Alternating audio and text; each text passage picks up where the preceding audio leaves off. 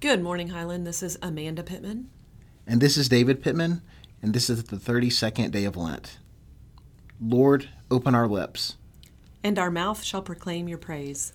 Glory to the Father, and the Son, and to the Holy Spirit, as it was in the beginning, is now, and will be forever. Amen.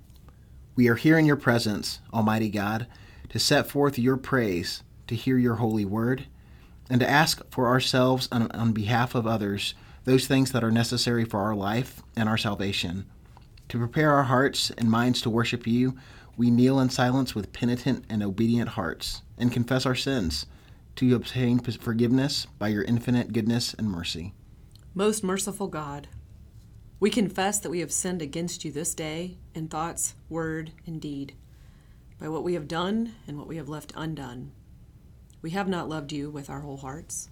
We have not loved our neighbor as ourselves. We are truly sorry and humbly repent. For the sake of your Son, Jesus Christ, have mercy on us and forgive us, that we may delight in your will and walk in your ways, to the glory of your holy name. Amen. Grant to all your people pardon and peace, that in your great mercy we may be forgiven all our sins and serve you with a quiet and contrite heart. Amen. You alone, Almighty God, bring order to the unruly wills and affection of sinners. May we love what you command and desire what you promise, we pray, so that among the swift and varied changes of this world, our hearts may be fixed where true joy is to be found. Amen. Glory to God in the highest, and peace to his people on earth. Lord God, heavenly King, almighty God and Father, we worship you, give you thanks, and praise you for your glory. Lord Jesus Christ, Lamb of God, you take away the sins of the world. Have mercy on us. You are seated at the right hand of the Father.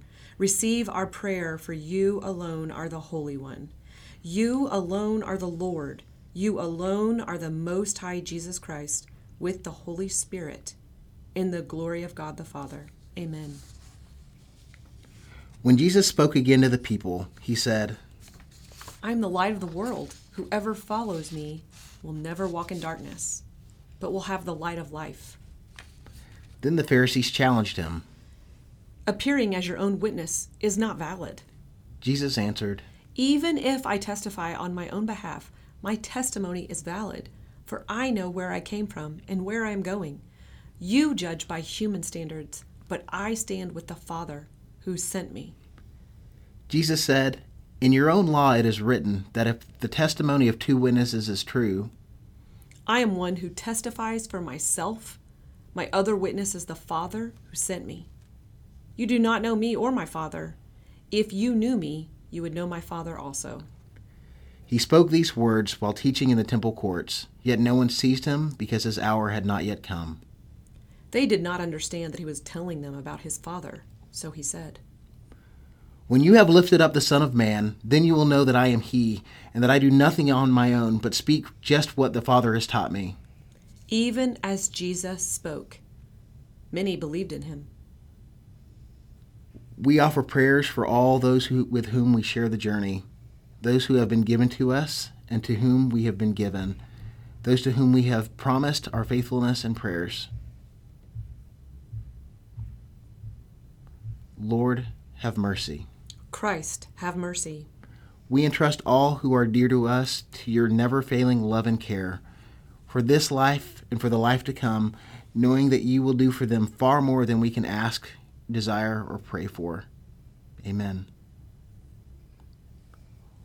With all your people on earth, and as our Savior Jesus Christ has taught us, we are bold to say, Our Father who art in heaven, hallowed be thy name.